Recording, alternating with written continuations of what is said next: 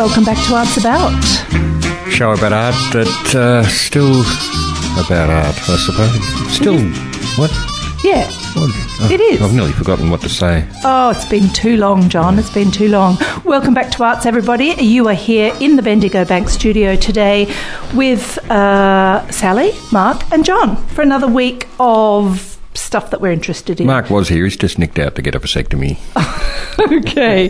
very, very, very good. We hope. Um, uh, so we're we're glad to have you back to another week of uh, Arts About and to our beginning of our new season, which we hope is going to have a little bit of extra stuff for you on the RPP website, including a few pictures and videos about some of the things we're going to be talking to you about on the program in the future, and hopefully a little bit more than that.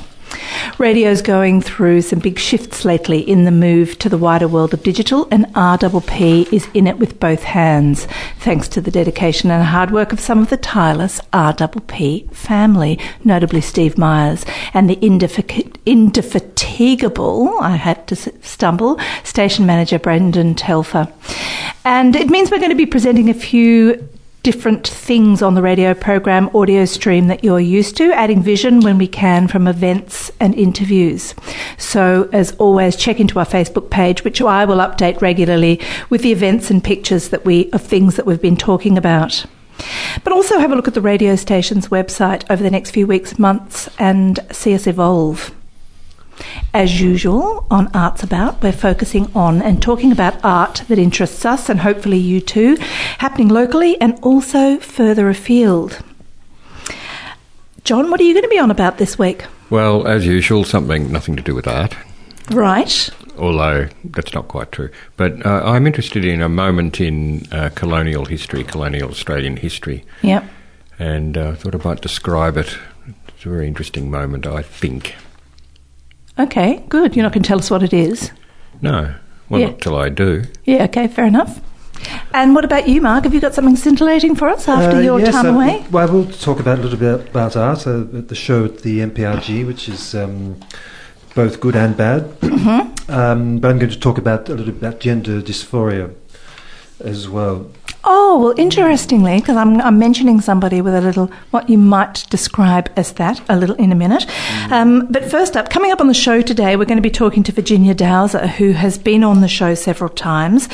She's one of the creative minds behind Melbourne Fashion Week, which opens on the 28th of this month. She's a stylist and a futurist, and she has a knack for recognising and representing the current zeitgeist in her work. And today she's going to be talking to us about the capsules she's creating in the CBD that give us a snapshot of what is happening in the world of fashion in Melbourne right at this moment. First up, uh, there's going to be a lot, there's been a lot, I should say, going on at the top end recently. The Garma Festival has just concluded, the annual celebration of the northeastern Arnhem Land and the cultural inheritance of the Yolngu people, which is aimed at sharing knowledge and culture. And you may have heard and seen things about that on the, in the news and on the television. And also the Telstra National Aboriginal and Torres Strait Islander Art Awards um, that are held in Darwin each year have just announced their winner of the most prestigious Indigenous Art Award, Djambawa Marawili uh, AM from Yilpara in East Arnhem Land, takes home the coveted prize that attracts over 280 entries from around the country. If you're heading up that way, um, the shortlisted and winning works from that prize are displayed at the Museum uh, and Art Gallery of the Northern Territory uh, until November the 3rd. And getting back to uh, gender dysmorphia, I think uh, acclaimed Filipino and Wiradjuri woman Mojo Juju has just won both Album and Song of the Year at the 209, uh, 2019 National Indigenous Music Awards uh, with her album Native Tongue, which was released about a year ago, addressing her identity and boldly stated mission as a queer woman of colour to claim her place in Australian culture. So here's her title track from the album Native Tongue. I'm going to get to it in one second and press play. From the 28th of August to the 5th of September, Melbourne Fashion Week takes over the city with more than 150 events celebrating the best in Australian fashion and features the country's top labels in workshops, talks, parties, exhibitions, films, retail experiences, and free fashion events all over the, all over the city. And there are capsules to give us an idea of what they are and what we might find inside these things popping up over in, in Melbourne in their most visible spaces over the city centre is Virginia Dowzer, creative stylist and friend of the show and curator of four of those six capsules. Good morning, Virginia. Thanks for taking the time to chat with us today. Thank you so much for having me back. You must be extraordinarily busy in the run up to the imminent opening in a couple of weeks. it's actually really beautiful this year. The City of Melbourne have um, opened these capsules up, in fact, two, two and a bit more weeks before Fashion Week starts. So it means that they are out and about already and they're advertising Fashion Week as a whole, um, Melbourne Fashion Week. And we've had the time and the space to be able to install them without a big rush on for the opening. So that's actually been a really kind of relaxing, beautiful experience. a little bit different to, oh, have we just lost you? No, we haven't. You still there? Yeah. Oh, fantastic. Um, uh, that's really an unusual experience in the fashion world. It always seems to me it's a little bit like uh, restaurant kitchens. It's rush, rush, rush, rush, and and it's this this urgency to that final line. That's right. It it always is, and I I, I kind of try to make sure because I do believe that fashion is art. Real fashion is art, but I try to approach this as if I'm dealing with artists. And I think that you don't need to pressurize artists. And when you're showing artists work, in fact, it doesn't really matter whether you're showing something that they have done or whether you're showing something that they have just done. So if you go and see Picasso, for example, you're just happy that you're seeing Picasso's work. It doesn't matter which period he painted it in. And um, I have that approach so that if people, so people aren't pressurized by deadlines and they're also not pressurized by if they've got something else going on or if they're overseas that they have to actually be here for it. Um, I'd rather their work was involved in some way that we can work around than them having to kind of really stress and, and, and feel that they can't take their residency in France, for example, because they, they have to do, they've committed to this installation. So it is an installation, and it's interesting to me because I know, having known your work and, and the kind of things that you have done over the years, you've often worked with photographers and uh, um, and created these extraordinary two D images. But this is a, a three D image. Uh, well, it's a, it's it's an exhibit. How has this this idea, how how um, this collaboration that you have created come together?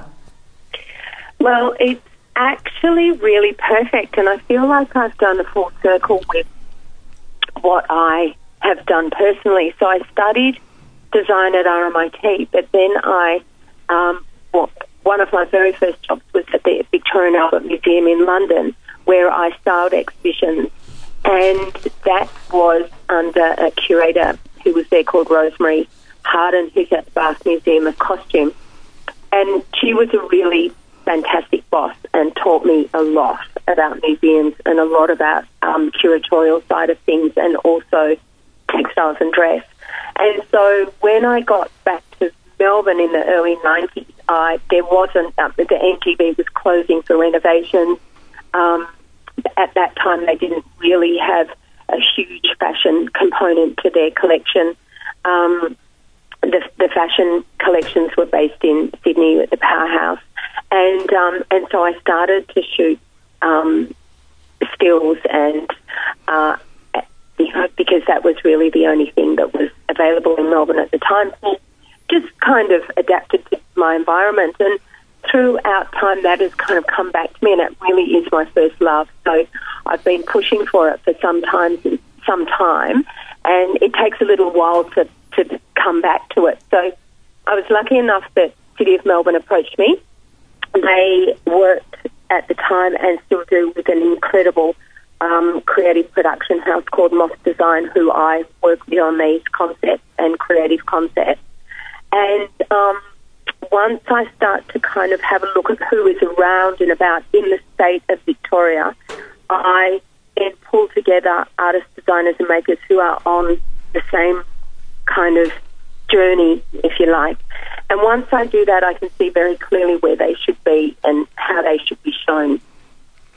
Yeah, well, we've had you on the show in the past talking about a couple of the exhibitions that were in the Swanston Room, I think, at the Town Hall a couple of That's years ago. So I, I, I guess this is part of the of that evolution. And then of, now, of course, you've migrated to outdoors, and um, it's it's very interesting to me looking at the pictures because I haven't seen them yet. But looking at the photographs, eh, they seem to be almost this wonderful cross between commerce and exhibit, which is, I know what you have talked about a lot, because they look like shop windows in some respects, and yet, but they're not attached to any, any sort of, the commerce that's behind them, like, you know, like the merchant side of things. So it's this cross between fashion and art, I think, well, to my mind, that you've been talking about for some time.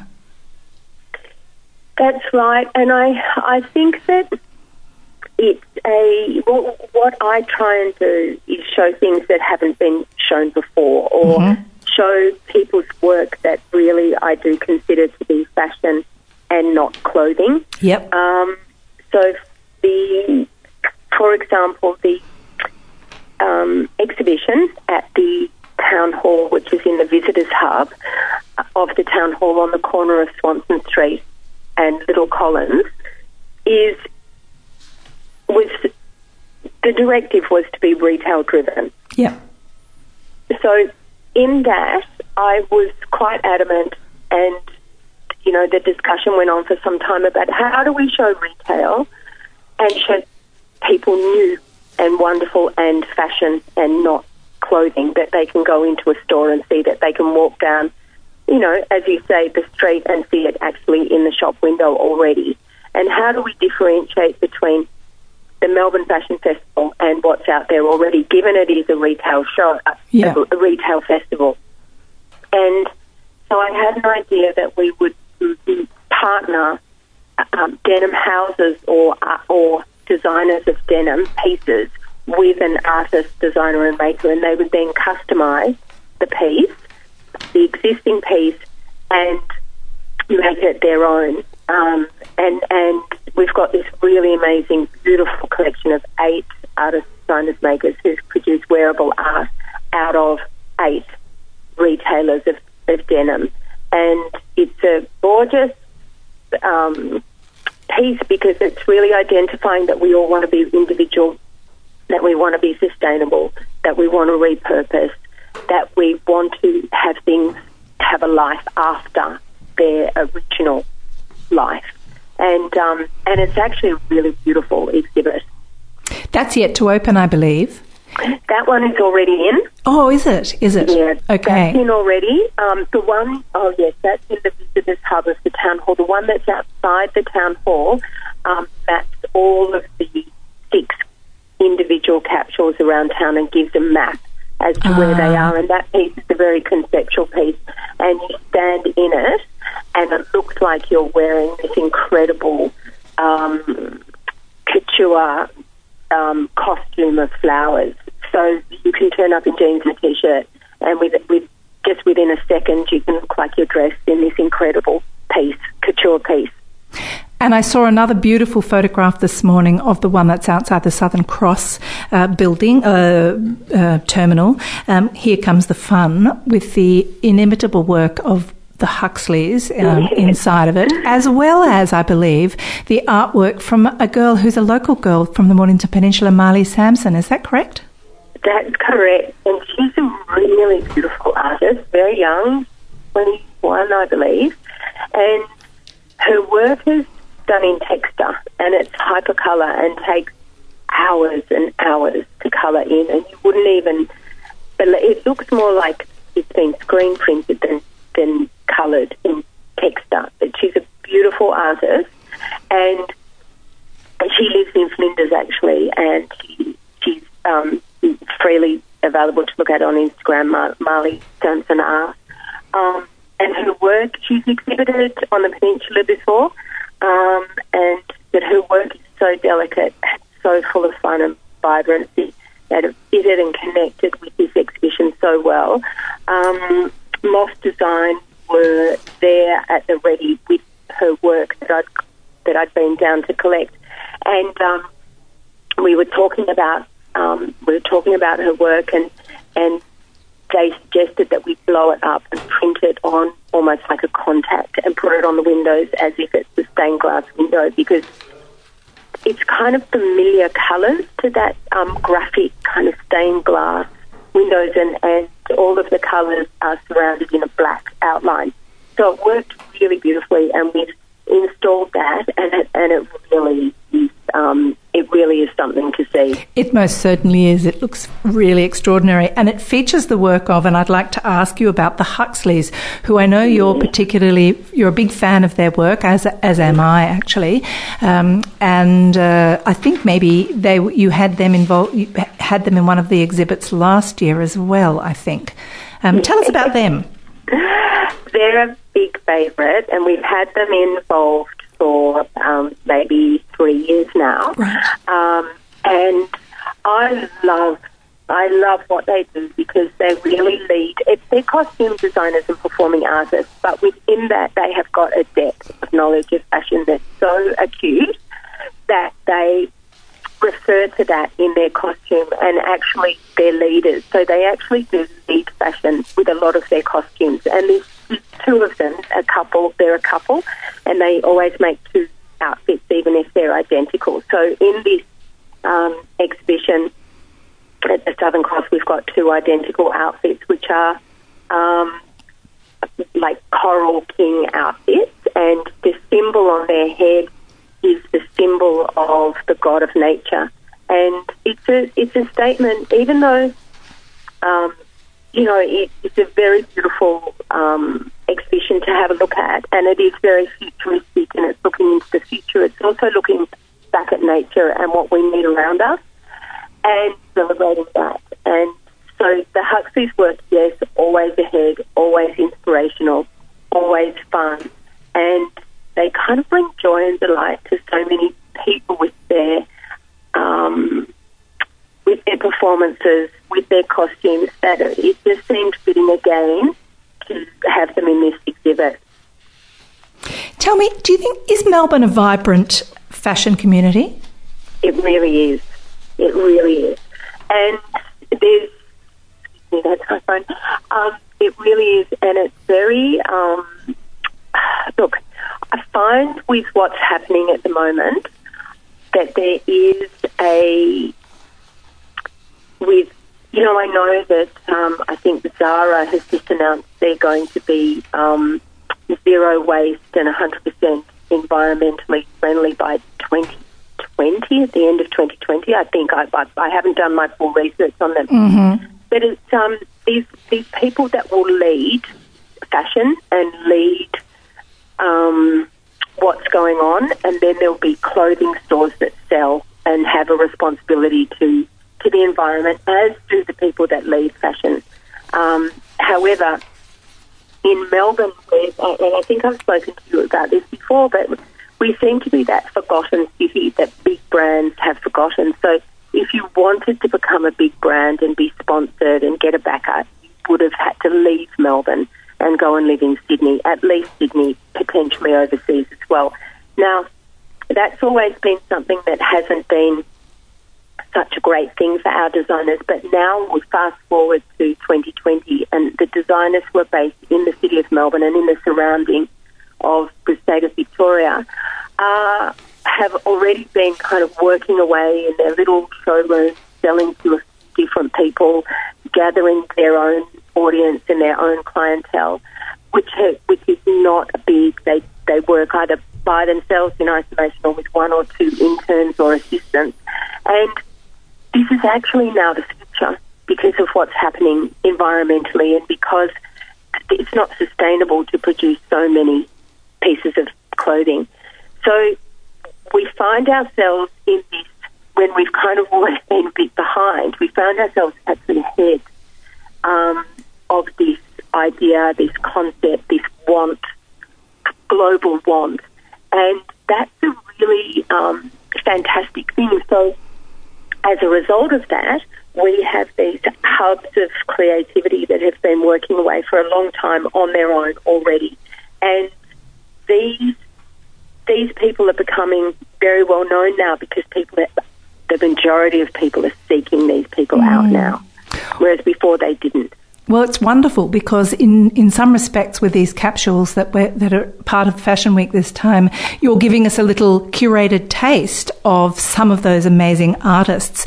Um, now I know that there that we've got a couple of weeks until the main Fashion Weeks opens, but already there are some of your work in glass boxes in the centre of the CBD right now, aren't there?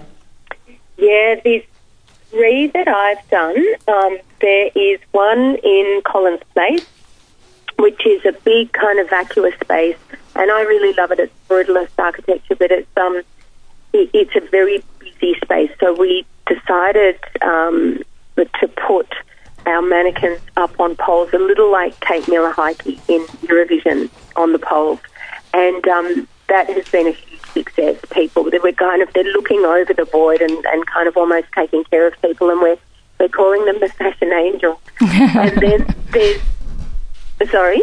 No, that's good. That's yes. I'm sorry. Yeah, they're, they're beautiful and um, made to measure, and millinery involved in that one. Um, then there is the Visitors Hub, which is the collaboration between the denim houses and artists, designers, makers for wearable art and um, and repurposing. Um, and then there is Southern Cross, which is just for fun, which is what we've been talking about, and also features augmented reality, which is a really incredible um, new digital tool that you can use. So, amazing. prints on um, garments, and you download the app, and in particular, you download the iJack app for um, Killick, and then you can look at her work through your phone, and it, uh, it moves moves around, and it's actually incredible and I'll show you that. But um, can do that on site. It doesn't take um, long to download, and the details are actually on on site. Um, so, and then I'm running out of time, Virginia. Sorry. That's okay. That's okay. Yes. So, so what, what, I'm going to do is I'm going to make a link on our Facebook page for our listeners to uh, to perhaps go and search through the program and see a little bit more about that. I'm going to try and um, uh, get up there soon too and have a look and maybe get some pictures of it that we might be, be able to put on the station website. Um, but for our listeners, Melbourne Fashion Week opens on the 28th of August, and if you go to their website, you'll find out all sorts of things. I'm sorry to cut you short, Virginia. Thank you so much for talking to us today on Arts About. Oh, thank you so much for having me. It's really, really exciting work. Uh, thanks again. Uh, take care. Thank you, Bye. Sally. Bye bye. Okay, so I think we probably should go to a couple of ads and then we're going to come back with uh, John on. Okay. Thank you, electronic version of Peter Swan. Mm, I think we hope we get him back soon. Mm. Um, when Australia was uh, a uh, penal colony, mm-hmm. you know, we all know that they came out here in the ships that left England. Uh, when they left England, uh, it was around the time of the, uh, the Enlightenment, the Enlightenment, and uh, there, was enlightened people all over Europe, mainly in France, Mark, and they had a new version of how to consider the world, really. Uh, but there weren't many enlightened men on the First Fleet when it came out to Australia. But there was, however, one mm-hmm. in particular, uh, a man called Watkin Tench. And oh, yes. You'd know about Watkin Tench. Yes. Lots of people know about Watkin Tench. But uh, he, at least, uh, was a uh, somewhat of a Renaissance man. He was a painter and drawer. He kept a journal, a very good journal, uh, which was published. Uh, and another one that he wrote when he got back to England. And he had a slightly different attitude to what was going on in the colony when they all first got here. And uh, one of the things that interested me, and that I'll tell you about, mm-hmm. was that uh, they, um, Governor Phillip decided that they needed to have a local person, a, uh, an Eora person, to come and live with them in Sydney Cove so that they could either teach that person English or they could learn his language and there could be some sort of interaction between the two people, two different types of people. And um, but they didn't know how to lure someone t- there, so they went across to Manly and they pretty well lassoed this young bloke and uh, got him on. He was hard to catch because they they um, He didn't want to go. yeah, and they had they used to cover themselves with fish oil to keep the insects off them. Oh, really? So, he was actually slippery greasy. as well. It was, a gre- it was a bit of a greasy pig chase, I think. And they, but eventually they got him and they lashed him to a thwart in the boat and took him screaming back to Sydney Cove, where uh, they handcuffed him or, or you know tied him up and kept him in a room. He was, the poor young thing was horrified by everything that was happening to Mm, him. of course. But he liked the food, and um, he started to relax after a little while. And uh, Watkin Tench was his um, was the person who was looking after him essentially and trying to sort of garnish some of his language. And uh, he wrote quite a lot about him and what a sort of a terrific fella he was, you know, um, and a kind of muscular, not tall but muscular, handsome man with one tooth missing, where they used to knock a tooth out so that they knew where they were from. Uh, and then they decided, well, what we might do is just take him on a bit of a journey. So they got on that little vessel they had there, I think it was the supply. They planned a trip up, they're going to sail up the coast to Broken Bay, and they took this young fellow with them, whose name was Abaruni, I think, Aber, Arabanu, Arabanu. hmm And they, they got Arabanu onto the boat and they headed off up the harbour. Uh, he was released from his ropes or manacles, whatever they'd had on him, and um, they got to the heads, to Port Jackson Heads, and this is where it gets interesting for me because, unbeknown to the fellows on the ship, uh, the uh, Eora people considered their world to be the coast of New South Wales and what was behind it. And that world was kind of existing in a linear sense, like time, mm-hmm. was moving to the west and leaving behind it the ocean out to the east. And the ocean out to the east was where the past was. That's, Oh, yes, okay. that's where everything that had already happened was deposited out there in the ocean. And so when the ship started heading out through the heads, He thought he was young going back in Arabanu time. thought that these time lords that got them on the time machine were taking him into the past. And he didn't want to go. So he went over the side. Um, Watkin Tench describes these men as he said they were beautiful swimmers, but what they'd do is they would disappear under the water. They'd take a large lungful of air, they'd disappear under the water, and through a some kind of machination of their arms and legs would propel themselves forwards, and then their head would bop up somewhere, and they'd take another breath of air. So swimming underwater essentially. Mm. He went off the side of the ship, uh, but he was dressed in Western clothes or European clothing, and his style of swimming just didn't work in clothes. But he did, however, know that the, that part of the harbour was absolutely full of bull sharks. Um, but they roped him up again. They sent a little boat over and they chased him and caught him, pulled Caught him, on the boat, and got him Poor back on the ship. But they, at least they didn't take him out the heads. They pulled him back. They, they went back in. They went, I think, up to up the um, some other part of the harbour and had a look around. But they described him as that act as an act of cowardice.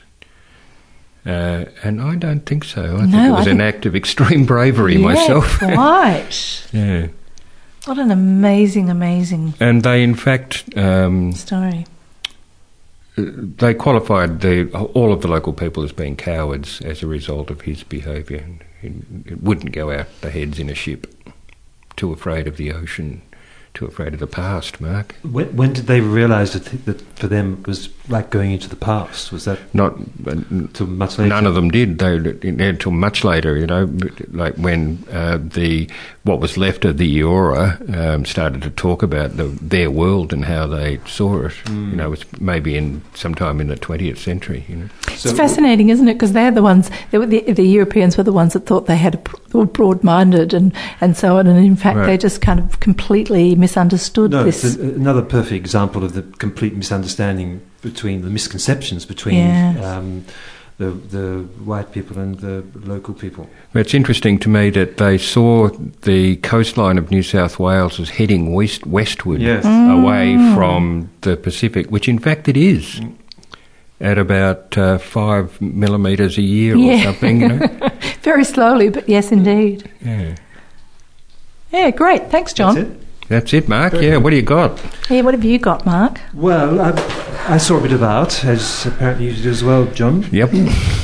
It's called the uh, Steel Art Architectural Design from Yeah. the Jam Factory. I'm a big fan of Uh, steel things. Yep, it's a very good show. Um, Oh, is it? At it the a show, yeah, great. It's a, it's a, and the catalogue that I, I brought is even better. It's a really well-made catalogue explaining the way things were made and where the, their ideas are coming from. It's quite well done.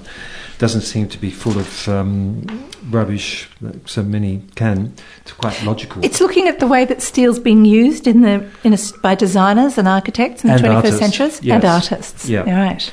Yeah, yeah. Um, I don't think it doesn't go into the past. It's mostly just contemporary. Contemporary, Hmm. right.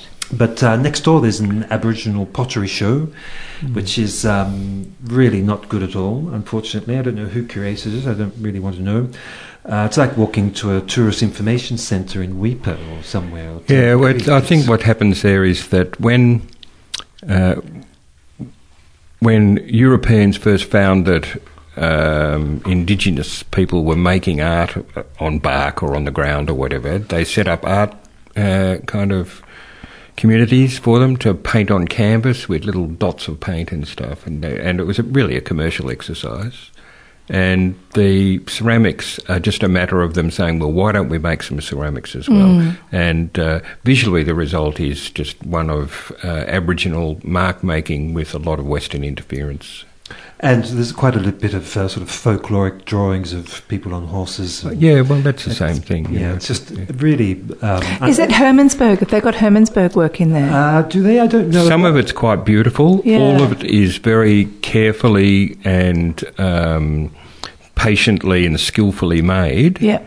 But the smell of interference is what spoiled it for Yeah, but me. I, yeah, but I think that we actually really need to be reconsidering our conceptions about all of that because absolutely, as you say, that these art centres that have been set up around the place have been uh, uh, commercial ventures, and they're um, they're it is a collaboration between different cultures. But what it's what they're doing is enabling uh, indigenous populations to interact with uh, an industry that already exists, that it, that operates in the country, and do their thing. And I have to say, I've seen some of that Ernabella pottery, and certainly the Hermannsburg pottery. I really love it. I know there's some very, and very good and pieces. it's whether or not you should be looking at it with and saying this is indigenous art, or whether you should be looking at it and just saying this is art. Well, it's been presented as, as indigenous art. I so know, but I think I think that that's I think that, that- that's okay, where but- the But, difficulty but your point you is a good one. Your, your point is a very good one. It is true that there's a wonderful way for people to be to be um, become part of the art world in a Yeah. way.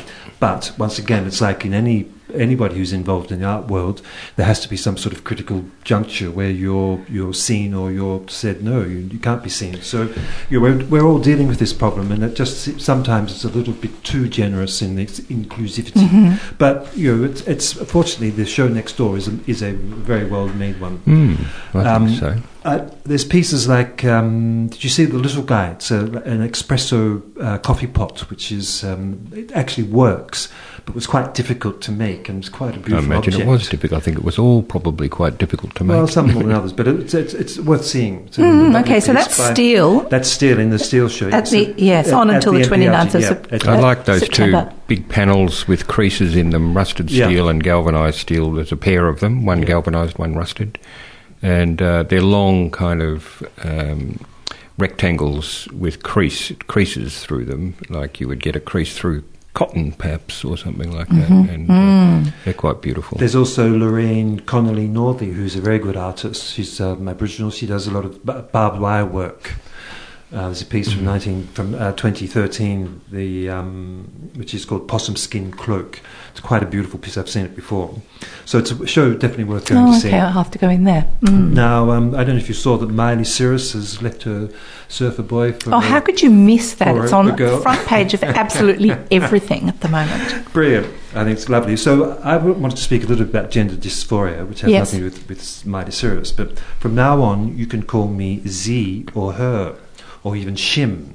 pronouns. Because I've Shim. decided Shim, yeah, I Oh. made that one up. I've, Oh, that's as quite I've good. I like decided I'm a girl, and I'm going to join the Rosebud Girls Beach Volleyball team. yes. Because apparently, as Kevin Roberts, the CEO of Cricket Australia and a sandpaper manufacturer, said, every person in Australia has a fundamental right to play girls' beach volleyball and cricket. Mm, that's a little abrasive.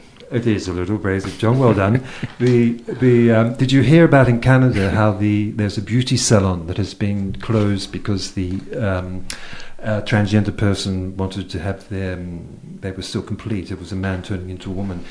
Had he wanted to have his genitals um, waxed, and the woman running the said, "No, I'm sorry, you're you're still a man."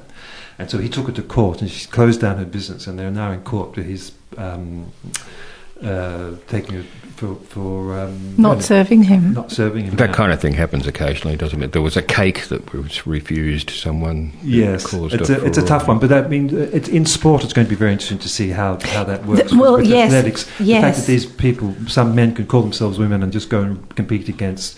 Well, it's very complex. It's not a simple. No, It's not simple. no. and you know, if you're in the middle of it, and I think you'll. Well, we are a- going to be in the middle of it. Yeah. It's happening more and more. For example, in Victoria, two- 2,415 children were referred for medical gender treatment in the last four years. Yep.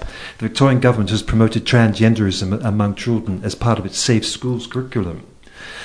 it produced a politically correct language guide for the public sector, criticising heteronormative terms such as husband or wife, uh, and having gender neutral pronouns such as ze or her. Mhm. So uh, I don't know whether you want to use any of these things.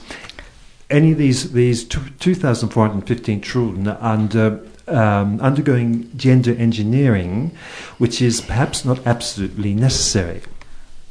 Um, research on long-term effects of hormone therapy and pu- puberty blockers is scarce, but gender confusion is a subject rarely broached, as is the latest, as is the latent femininity in men. Okay, Mhm. we're not talking about these things at all. Transgenders have a large suicide rate, infertility, and hormonal problems. Uh, um, many cannot orgasm, and the self-regard all this entails, beyond the pleasure of dressing up, is so time-consuming and full of complaint. One wonders that perhaps there are more important mysteries in life. Well, that's fair enough for you to say, but I think if you were somebody who deeply believed that they that they there was something wrong with them and uh, in their or sexual orientation, and it was making a terrible impact on your life, which I'm, I believe it does, then you may try anything. But I, I think it's a little bit like that's the refugee argument: is that people don't do it, don't take these decisions, make these decisions lightly. Well, I think one some of the children. it's not- they- it's not they- something you know, I- flippant. I, think some of them are, are perhaps a little bit over influenced by the by the internet. Uh, yes, maybe, I think yeah. it's uh, you know we all had some sort of confusion about our sexuality at some stage, and that, Yeah. and that it's something that you do. You know, the fact that you you want to go to the other side just seems such an effort. It's such an incredible. Um, One would think that um, part of the ambition for people is that they achieve some kind of happiness or stability Peace. in their life or peace, mm. and it would seem that they're not. Well, no. This is this is the thing that there is there there are many people who want to come back to what they normally were, but once again, it comes to the idea of identity and how is it? Why is it that identity is so important for so many people, Yeah. whereas before it wasn't? That there was this you know, there was this sort of consensus that we were whatever your sexuality or you, you, kept it to yourself basically. I mean, you did share it with others, but you didn't have to. You didn't have to be. Um, Make it obvious to everybody. Well, we've always, we've all enjoyed cross-dressing in the past, Mark. Yeah, no, it's Particularly you. It's, I think it's something that men should be able to do, but whether it has to be uh, public. Surgical. Well, but why should it not be? That's a value judgment that you're placing on things. Maybe why? Why? Because it causes problems that wouldn't otherwise be caused is one reason. If, it, if you're looking for reasons to not do it, I think there are lots of reasons to do it, but there are also reasons to not do it.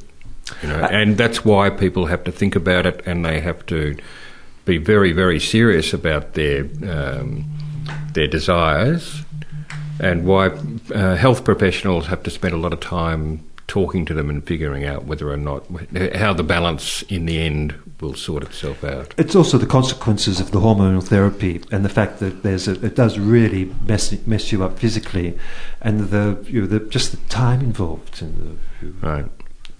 extraordinary. Anyway, that's um, going to be apparently it's uh, the the government is looking into it because there um, there are many problems with people um, perhaps making the wrong decision. Yes, I'm sure that that's Yeah. probably true. So now, just to finish off for next Yes. week, I Mhm. want you to think about what you what is the greatest invention in, in uh, man has ever made. Or woman? Oh, okay. We're going to have a Okay. talk about that next week. yes. As I, So- Mark asked me that during the week, and as I pointed out, I think probably the wheel invented by the Greeks, or the other three invented by the Italians. yes. Well, the, the, you know, the first one, which is apparently, I'll just give you a, run, a quick run up. The first one Yeah. was fire, which is actually not an invention. It's a discovery, It's surely. The control of fire, which is the, the invention, but it had Yeah. an enormous, as we spoke about months ago, effect on our eating. Basically, it was so much easier for us to, to digest because of cooked food. Right. But the second one was the wheel, but that was made for pottery, which is interesting in relation Yeah. to the Aboriginal A show. It wasn't until sort of- three centuries later that they actually put it onto a chariot and pushed it along. and pushed it, and then we haven't stopped going. Used it to then. move things. The third one you'll never guess ever. I'll tell you oh, now. okay. Third one is a nail Oh, yeah. Oh, invented by the Egyptians. Keep buildings together. wow. Hmm. Well, we can't talk about it next week, can we? We can. I've got lots of others for you. Don't worry. Okay. All right, Right. then that sounds great. Well, um, Ah. I remember this. hark. This is where Mark and I display our unpreparedness. Yeah, this is that's absolutely right. And they pick up my script that I have laboured over for hours and hours and hours, and sound as if they've never seen. Well, they never have seen this stuff before. Yes, so of course it is time for the news, and there's various things going on. Um, there is the eight-piece local women's singing group called Lingmara, who I don't think we've ever had them on before, but um, we've talked about them before. They're having their annual Wine, Women and Song event titled Land at Hickinbotham of Dromana next Friday, the 23rd of August.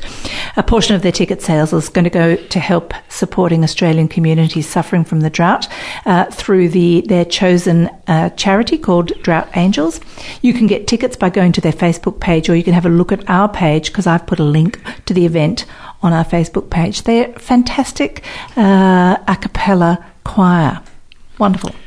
Melbourne Fringe Festival's fast approaching, beginning on the 12th of September. There are lots of things going on, and uh, they're going on all over Melbourne. Uh, to get yourself out of your comfort zone, Sally's producing a show at the ESPY this year with Yes. Glenn Mar- Manton. Um, put your damn phone down, and Glenn's been banging on about this for a while, hasn't he? He has. Well, he wrote a book some time ago. Uh, it's called "Put Your phone, Damn Phone Down." He does a lot of uh, talking at at all around the country, actually, but often to young people. And one of his big things is he's encouraging them to. Re- to communicate otherwise, is, Yeah. you know, where they're so driven, as are we all. We're all driven towards the phone and communicating online and so on. And uh, we really need a bit of eye to eye contact. Didn't you say your son, who's 21, no? Uh, a lot of his friends don't have phones? Mm-hmm. It's true, yes. Young people are moving away from it, yes. I like that. Yes. So, uh, Melbourne Fashion Week opens across Melbourne in, in a myriad of forms on August 28th. You've heard a, heard a lot about that on the beginning of the show. And you can see the wonderful work of Virginia Dowzer in several glass capsules in the CBD. yeah. Um, Steel, you talked about that just before. It's on at the yes, that's at MPRG the until the MRPG, 29th. August 29th September. Do yourself a favour. Yeah. Well, the exhibition includes 29 artists, designers, and architects from across Australia and brings together products, projects, and works of art reflecting the current preoccupations with steel within contemporary art, design, and architecture. In Australia, that's their little Yeah, good show, blurb definitely about worth it. seeing. Yeah, that's good. Mm. And has have either of you seen Serial on No. at, at uh, McClelland? No, no, not yet.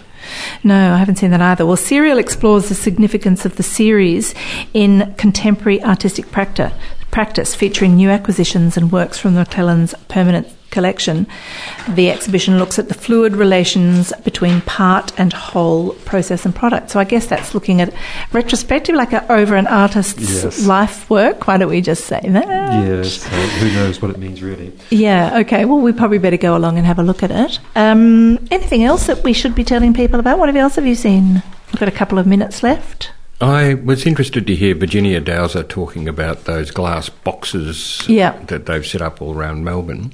About uh, probably 30 years ago or so, uh, Eva Eden and I uh, were walking down Collins Street, and all of the shops down Collins Street, not all of the shops, but a lot of the shops in Collins Street were empty and had for lease signs in the windows. And uh, we got together with the Melbourne City Council and um, decided that we could put works of art into the windows in these shops uh, so that the artists wouldn't be paying any rent and the shops wouldn't look empty and Collins Street didn't look so drab and terrible. And Melbourne City Council were delighted with the idea and they helped us set it up and they also gave us all of the little glass containers in the uh, railway subways around Flinders Street and Spencer Street. And I reckon that's where that started, actually. Yeah, maybe. Yeah. And it was we, we called it Art in City Windows, and then it was changed to No Vacancy. And uh, the Melbourne City Council actually exported it all around the world.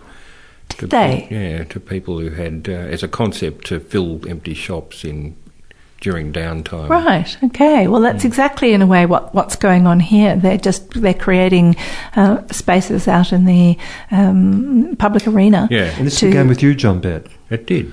I'll claim that one. That's amazing. that is amazing. Uh, so, if you've just tuned in, you've missed Arts About, but you can hear the repeat on Wednesdays at 12.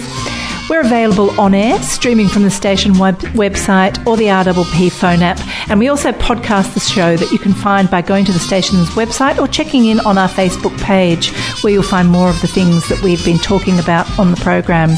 We'll be on again same time next week at 11am on Sunday. And remember, everybody, we may not know everything about art. What do you know about Mark? Nothing. No. No. The less I know, the more I know. Yeah. Right. But we're learning about streaming, aren't we? Yeah. Oh, yeah, streaming. Streaming. Yeah. Yeah. Hold that thought.